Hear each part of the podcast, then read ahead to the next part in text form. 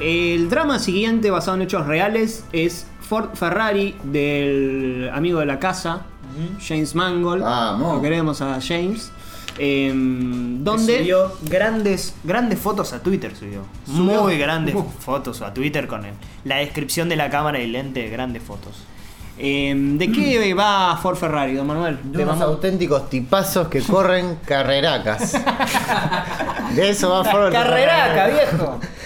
No, básicamente está basado en un hecho real, que sería la competencia que hubo cuando Ford se metió de lleno a las carreras, o sea, a fabricar autos para carrera y participar en carreras, particularmente en la carrera de Le Mans de 24 horas, la cual Ferrari ya como que competía siempre y ganaba siempre, básicamente, porque no tenía competidores natos y tampoco tenía competidores justamente dentro de Estados Unidos, o sea, no había alguien que compitiese por Estados Unidos.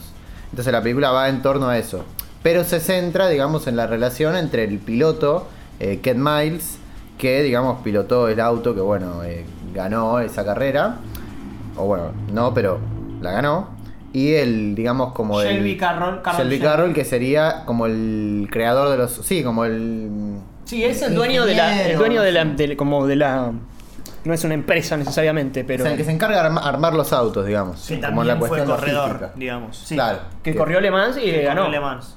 Claro, él es el único americano que había ganado Le Mans hasta ese momento, digamos, sí. Y bueno, a partir de eso se conocen ellos dos. Pero es como que la película es interesante porque va desde el conflicto, sí, o macro de esta competición entre dos empresas, al micro, que vendría a ser la amistad entre ellos dos, y también cómo se paran ellos frente a esa competición como más macro de las empresas. Sí, es un poco la pelea de dos hombres comunes, dos tipos comunes, que tienen un talento, lógicamente, pero luchando contra empresas que tienen objetivos como muy empresariales, justamente, muy de me dijo esto, ahora le voy a ganar, ¿viste? Cuando dice Henry Ford, decirle que Henry Ford, he called you fat, sir. Y ahí se calienta, como una cosa de te voy a mostrar que la tengo larga. Bueno, ese justamente es uno de los, un poco lo que le criticamos a las películas anteriores, ¿no? Que había malos que no tenían matices. Este claramente tiene matices personales, digo. Sí. Le afecta que lo comparen para mal con su padre, digamos, o que le pongan el hijo gordito, digamos. El que para mí peca un poco de eso, que decíamos antes, es el ayudante. Vivi. Claro, Leo Vivi. Pero me parece que es como que están los tres, porque está el Ford, que es medio hijo de puta...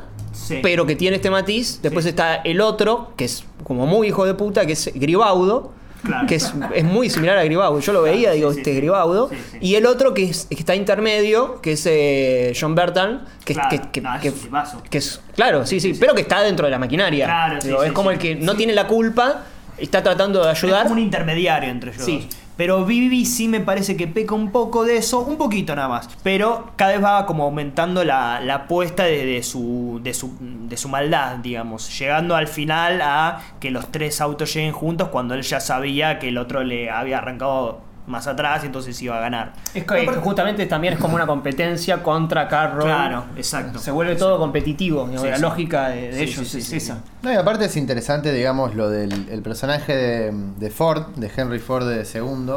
Es interesante esta idea de que tiene cierta especie de humanidad de él que se expone o se presenta públicamente cuando lo lleva en el auto Shelby a dar la vuelta en el auto, como que ahí cuando el empresario este que ya como que perdió uno creería que ya perdió como toda esa boludez del niño interior, justamente, ¿no? De Rocketman, pero que acá no está explícito.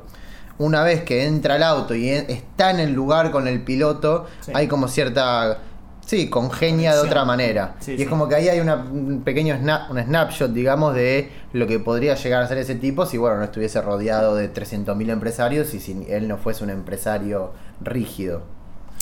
O sea, no termina de volverse alguien bueno si se quiere, pero tenés como esa pequeña ventana a una posibilidad que podría ser él. Pero además sí está esto de que el opuesto de él es Ferrari, que es como... Claro. Es súper apasionado del tema. Es alguien que sabe, es como la diferencia entre el que cayó, el que lo heredó, y bueno, y me tocó esta fábrica, y bueno, más o menos yo entiendo, pero no es, pero yo soy un empresario. Y Ferrari es como el fue conductor y después constructor, ¿viste? Que es como un tipo dedicado. Y acá Ford es, ¿vieron cuando gana, que es Daytona? Que gana. Sí. Y le dice, señor, le llaman por teléfono, señor, ganó Daytona, ganó Daytona. Y él le avisa a los... Él está como en una conferencia así. Ganamos Daytona y aplauden todos así, claro, medio... Sí, como, sí. Como muy de garca. Como, oh, sí, claro, sí, claro. Sí, oh... Como claro. Todo muy frío, ¿viste? Sí, muy de... Sí. Incluso cuando se va al helicóptero a comer, ¿viste? Sí. Así como... Y después vuelve. ¿Y cómo vamos? ¿Cómo vamos? Sí. Y Ferrari como diciendo, se fueron en el helicóptero ahora seguramente. Sí. De hecho, está muy bien la escena donde le van a ofrecer, digamos, participar en Le Mans... Con la condición de que ellos no participen, digamos. Con que si participa Ford, Ferrari no va. Y el tipo se siente realmente insultado. Y eso está muy bien, digo. Le da un matiz al personaje, una cuestión personal, muy, muy tan además... Que le da un matiz al enemigo que está muy bien pensada. Hijo de Montana, dice. Sí. Que está muy bien en eso porque yo en la película, la función que fui a ver, no subtitularon esa parte. Y no hace falta. No hacía falta. Así que está muy bien eso. Y además de... Bueno, después está la relación entre ellos, entre los dos protagonistas, que ahí donde me parece brillante la discusión que... No, no discusión, la charla que tienen en el restaurante, cuando le dice, bueno, me pidió esto, ¿cuánto te lo pidió? 90 años, dice, no, en 90 días. Más, sí. En 300 años le dicen, no, en 90 días. 90 días. Claro. Y se cagan de la risa. Es como dos tipos comunes ahí hablando en un restaurante, tomándose la situación de como, bueno, vamos a ver cómo lo sacamos adelante. Y Christian Bale le dice... Pero vos sabés que esto es imposible. Vos sabés que te van a dar la mano. Ahí nos vamos a Gribaudo, mirá. Sí. Te van a dar la mano y te van a decir, no, buenísimo esto, sí, sos el mejor. Y por detrás, esos te van a putear y esos se van a putear con otros y esos se van a putear con otros. Es como la lógica de la política, es esa. Como en pública está todo perfecto y después por detrás sos una mierda. Claro. ¿Y por qué? Porque odian a los tipos como vos. Uh-huh. Odian a los tipos que tienen pasión por algo. Porque ellos son ahí, como son empresarios de marketing, no de la imagen, como queremos que... Porque les preocupa la imagen al mismo nivel que ganar la carrera. Sí, como incluso que... más, ¿no? Sí. Por eso también quiere terminar los tres al mismo tiempo. Sí, incluso con eso, justo esto de los tres al mismo tiempo, ¿no? Como que en el final también hay una idea de que los pilotos, si bien están metidos en esa maquinaria, faltaba como un entendimiento general entre los tres pilotos para llegar al final, como que el tipo tiene que reconocer que los tiene que esperar a los otros dos y no lo hace por la orden de arriba, sino porque se da cuenta de que no tiene o tiene que evitar que el sistema separe a los iguales que vendrían a ser los pilotos, y por eso en el final el personaje, Ken Miles no se enoja con el piloto que cruzó primero, porque no se puede enojar con él es como él, digamos, es como un peón más al lado suyo. Entonces está buena esa diferenciación que hace entre lo que son ellos y lo que son lo que son los pilotos y el entendimiento propio entre ellos. Y además tiene claro quién es el enemigo. Y además también por respaldo a su propio amigo, que él sabe que si él llega primero, al otro lo van a rajar a la mierda y le van a sacar la empresa y qué sé yo. Así que está muy bien, digamos, dónde se para la película respecto de... Digo, cuando frena... Creo que todos los espectadores dijimos, no, por favor no frenes. Ah, no, pero está bien. Claro. Digo, estamos de acuerdo, ¿no? Con esto. Sí. Y también está esto de la guerra. Él estuvo en la guerra. Los dos estuvieron en la guerra. El otro estuvo manejando un... Claro. ¿Viste? Cuando se aterriza el helicóptero, el avión, no me acuerdo qué es. Y podemos ir un poco a lo que es la segunda lectura de la película respecto a la función entre...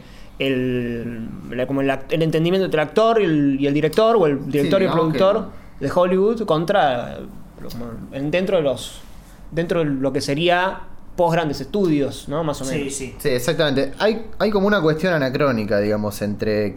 Yo creo que si la resumimos a la película en una pequeña frase sería: ¿qué pasaría si John Wayne y John Ford quisieran filmar un western en 2019? O sea, que te estarían viviendo en... una actualidad que no corresponde a la de los grandes estudios. Porque, a ver, la película se sitúa en el año de Le Mans, que es en el 66, si mal no recuerdo. Pero claramente todo lo que refiere a lo empresarial y eso está hablando un poco de la situación actual del cine. Entonces estos dos tipos, que vendrían a ser Ken Miles y Carroll Shelby, son como un actor y un director del Hollywood clásico que se enfrenta a esa situación adversa, ¿no? Como de estos productores que no saben de cine o de autos, y ellos que tratan de, a través de distintas herramientas, apropiarse del cine o, bueno, justamente de este automovilismo, digamos. Sí, como que el auto es la cámara, sería. Claro. O sea, hay una cuestión anacrónica en ese sentido. Y creo yo que es lo que hace que la película trascienda. Además de que esté muy bien filmada y sea una... carreras excelentes, unas carreracas, sí, y todas estas cuestiones que mencionamos antes. Esta segunda historia, ¿no? De que quizás vos también la podés ampliar un poco más, ¿no? Los distintos elementos que vamos viendo, el sombrero de vaquero, el desierto. Claro, no recuerdo quién lo dijo ya en Twitter, pero esta idea de que antes de la carrera van la noche anterior, como un director yendo a ver el set de la película antes de filmar, todo ese tipo de cosas. Bueno, el nombre de Ford, ¿no? O sea, sí, claro. Sí. Ahí ya está bastante, no solo de John Ford y algún elemento más que quizás me esté olvidando, pero como que hay distintos, bueno, se menciona estrellas de cine inclusive en la película. Sí, se menciona James Bond, se menciona Rita Hayworth, no, una actriz, sí, una actriz, pero no me acuerdo cuál. Creo que la italiana. Sofía Loren. Sofía Loren, sí, claro. Sí. No, bueno, tuvo una segunda historia que se construye a partir de esos elementos. Y además a partir de una película muy clásica. Digo, es como muy clásica la película, en cuanto a estructura, en cuanto a... Aparte se pasa rápido, es muy dinámica, es pragmática la película. Y también habíamos hablado un poco en el episodio de Irishman que salieron varias películas que hablaban de la situación del cine actual, ¿no? Y creo que claramente podríamos sumar esta película a esta lista, ¿no? Sí. La película que habla sobre esta situación conflictiva en este momento. No así en la etapa del Hollywood clásico, que es un poco la que no refiere la película. Donde ahora director y actor se están enfrentando un poco, viendo cómo inmiscuir su material dentro de un sistema productivo muy complejo, ¿no? También un poco sobre el olvido es la película, ¿no? Un poco sobre el olvido de los grandes maestros, digo... Carroll Shelby casi que no tiene ningún respeto, o sea, en un momento le piden un autógrafo o algo así, pero los ejecutivos no tienen casi ningún respeto para con él. Viene un tipo y le dice cómo tiene que organizar él, cómo tiene que dirigir las carreras. Viene un apasionado, digo, como una especie de Carpenter, ¿no? Es Ken Miles. Que viene y dice, no, bueno, porque es medio raro, es viejo, parece como un mecánico chanta, es como un mecánico viejo, y no responde a nuestra imagen, digo, esa cuestión de la imagen por sobre la calidad también, así que me parece que se puede tranquilamente enmarcar en todas estas películas que habíamos mencionado en el episodio anterior. Y en un momento casi pasándole la posta, viste que le dice, el auto es tuyo, sí. O bueno, ahora... tenés esa responsabilidad y medio que descansa en el entendimiento del otro, que además él fue, digamos, él es como un actor que después se volvió director, porque él también estuvo ahí, e incluso cuando se conocen, cuando entre comillas se conocen, es como un Clint, ¿no? Es como un Clint, incluso la película es muy está como entre Clint y Spielberg, digo, las carreras son muy Spielbergianas. Ah, no es la idea del hombre común. Bueno, pasa que ustedes como que están, es como algo muy de ambos, ¿no? Pero casi por la magnitud y los actores es medio Spielbergiana, pero en cuanto a esa cosa de medio western que tiene la película, no western de duelo, sino de esto medio crepuscular, la amistad entre ellos. Cuando, bueno, lo que decía, cuando conocemos a la esposa de él, que es medio que ellos actúan, ¿viste? Como que actúan que se conocen. Como está todo el tiempo esto de... y además está el paralelismo entre ellos y Ferrari, ¿viste? Que cuando Ferrari le dicen, está en quiebra Ferrari, al mismo tiempo la elipsis lo ves a Christian Bale sin el quiebra también. Como que ellos están más cerca de Ferrari justamente, y además ahí tenés... como lo italiano, si querés, que tampoco está tan lejos, digo, como la influencia italiana dentro del cine de Estados Unidos. Bueno, es... Sí, una cosa vos, no sé si lo querés mencionar, esta idea de que si bien, porque justo hablamos de Danny Boyle, ¿no? Como esta idea del autor, el artesano, vos me habías comentado a mí, después de verla, si no te replanteabas quizás como que viendo que Mangold hace una película sobre estos temas, si quizás no lo estaba haciendo antes en su obra, o si quizás tiene una mirada del mundo que no se podía ver antes. No sé si queremos hablar un poco de eso también. Sí, me parece que es un grito de Mangold diciendo soy un autor también. Como, porque a él lo tienen en ese lugar de como de genérico o de... Son muy buenas las películas de Mangold, pero no, pero como que no está tomado como un autor, está tomado como un... como sí, no sé, como que te diga... Como un director industrial, digamos. Como, claro, como... ¿con quién está atado siempre? Bueno. Con Ron Howard. Ron Howard, ese tipo de directores como... Sí. Bueno, les cayó esta película. Sí, por encargo, digamos. Claro. Sí, claro. Como bueno, tenemos esta, ¿a quién se le encajamos? A este. Claro. Los VHS del cine. Claro, los VHS del cine. Y en realidad, bueno, Logan también era una película crepuscular. Western. Sí. Hablaba del cine. Shane, muy parecido a Shane. Copland también lo era, como los policías ya... entrados en edad, Stallone ya hecho mierda, De Niro como muy alejado del cine en ese momento, en cuanto a del cine, como de las grandes películas, ya entrado en otra etapa. Porque él hizo de Wolverine antes de Logan, que es la que está en Japón. Sí. Y también tenía esa idea como de Wolverine ya gastado, como yendo de nuevo a la tierra madre, si se quiere, como acá en Italia. Como que bueno, que hay pequeñas ideas y quizás esta era la película, no sé si trascender, porque Logan ya un poco trasciende, ¿no? Pero sí como el grito en el cielo, como acabas de decir, para quizás prestarle más atención a la carrera de él en su totalidad y no tanto como, bueno, son muy buenas las películas, pero no hay tanto una idea como que las hila. Sí, porque está muy subvalorado, está como tomado como... Y vos ves acá, primero, bueno, a nivel simbólico, a nivel de cómo funciona la película... los actores están increíbles. Sí. La química entre los... O sea, es un gran director de actores también. Que te cayese bien Matt Damon. Así. Ah, sí, Matt Damon acá está... Sí. Es un capo. Matt Damon. Cuando él escribe el cartel. Cuando escribe el cartel. Es un tipazo. Se pasa a las 7000. Anda. Sí.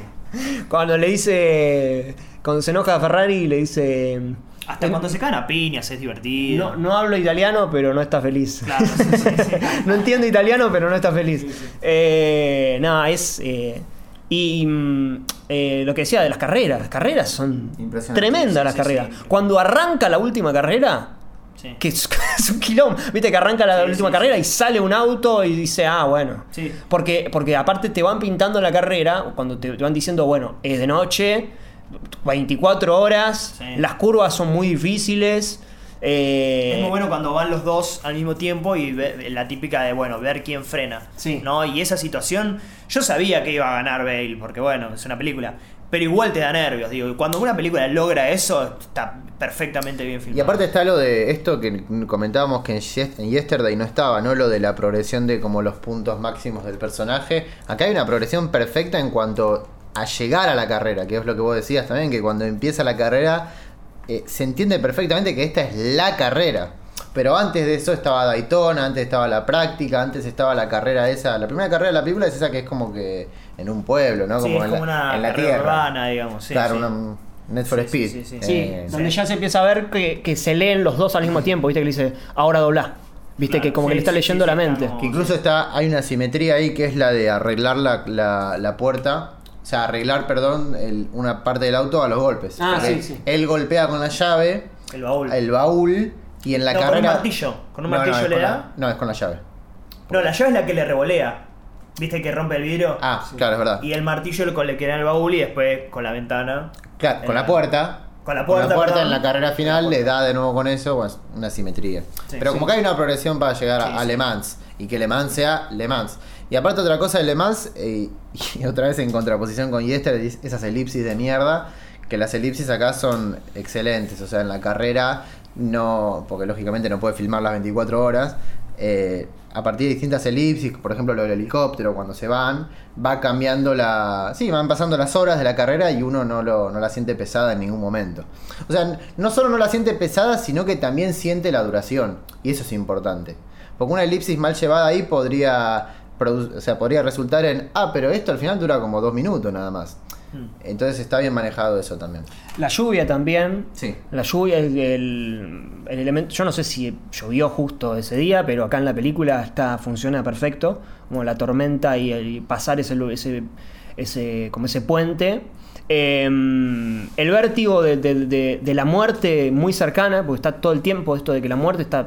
te puedes doblar bien, se siente, digo, funciona muy bien. Como, bueno, ahora me voy a 7000, ¿viste? Claro. Pero voy a una velocidad que te cruzás con un montón de curvas y estás ahí. Sí, es muy impresionante cómo se resignifica el diálogo que le dice el mecánico al chico, que le dice: los trajes son a prueba de fuego si salís del auto. Y después, bueno, hay gente que no sale del auto. Y bueno, incluso cuando va John Bertan al lugar, le dice, y se pone, bueno, vos tenés que entender que esto no se gana de esa manera. Esta carrera pasa esto, puede haber gente detrás, claro, puede haber un amigo detrás que se está muriendo, sí. ¿Viste? Y ahí ya, bueno, va como marcando. Pero bueno, más que nada eso sobre Mangold, sobre la película. Parece un 10 a mí. Yo la volví a ver y es como una película que quiero ver de vuelta varias veces. Es como muy entretenida, además. Yo la vi una sola vez cuando la fuimos a ver, pero y le puse un 8, ponele, pero dije, no, la quiero ver de nuevo ya mismo. Entonces la quiero ver de nuevo para revalorizarla aún más. Yo creo que va creciendo. Creo que tenía algún reparito mínimo, pero no me acuerdo qué. Por ejemplo, cuando él le tira la tuerca. La tuerca. Que después, por ahí no me estoy acordando bien, pero creo que eso no tiene efecto, digamos, durante la carrera. Creo que no le produce nada a ellos. ¿Se entiende? A todo el equipo de Ferrari eso no le hace, no es en detrimento de nada. ¿Se entiende? Claro, sí. Lo que sí puede suceder es que genera como un malestar. Es lo que es medio...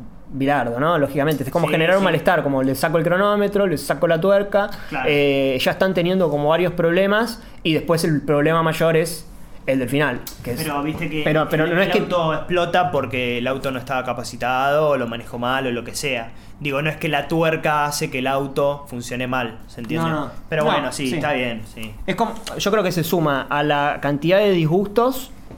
Y a su vez a la cantidad de... Pues, ellos cambian un motor, ¿viste? Cambian el motor que son como... Cambian los frenos, Los frenos.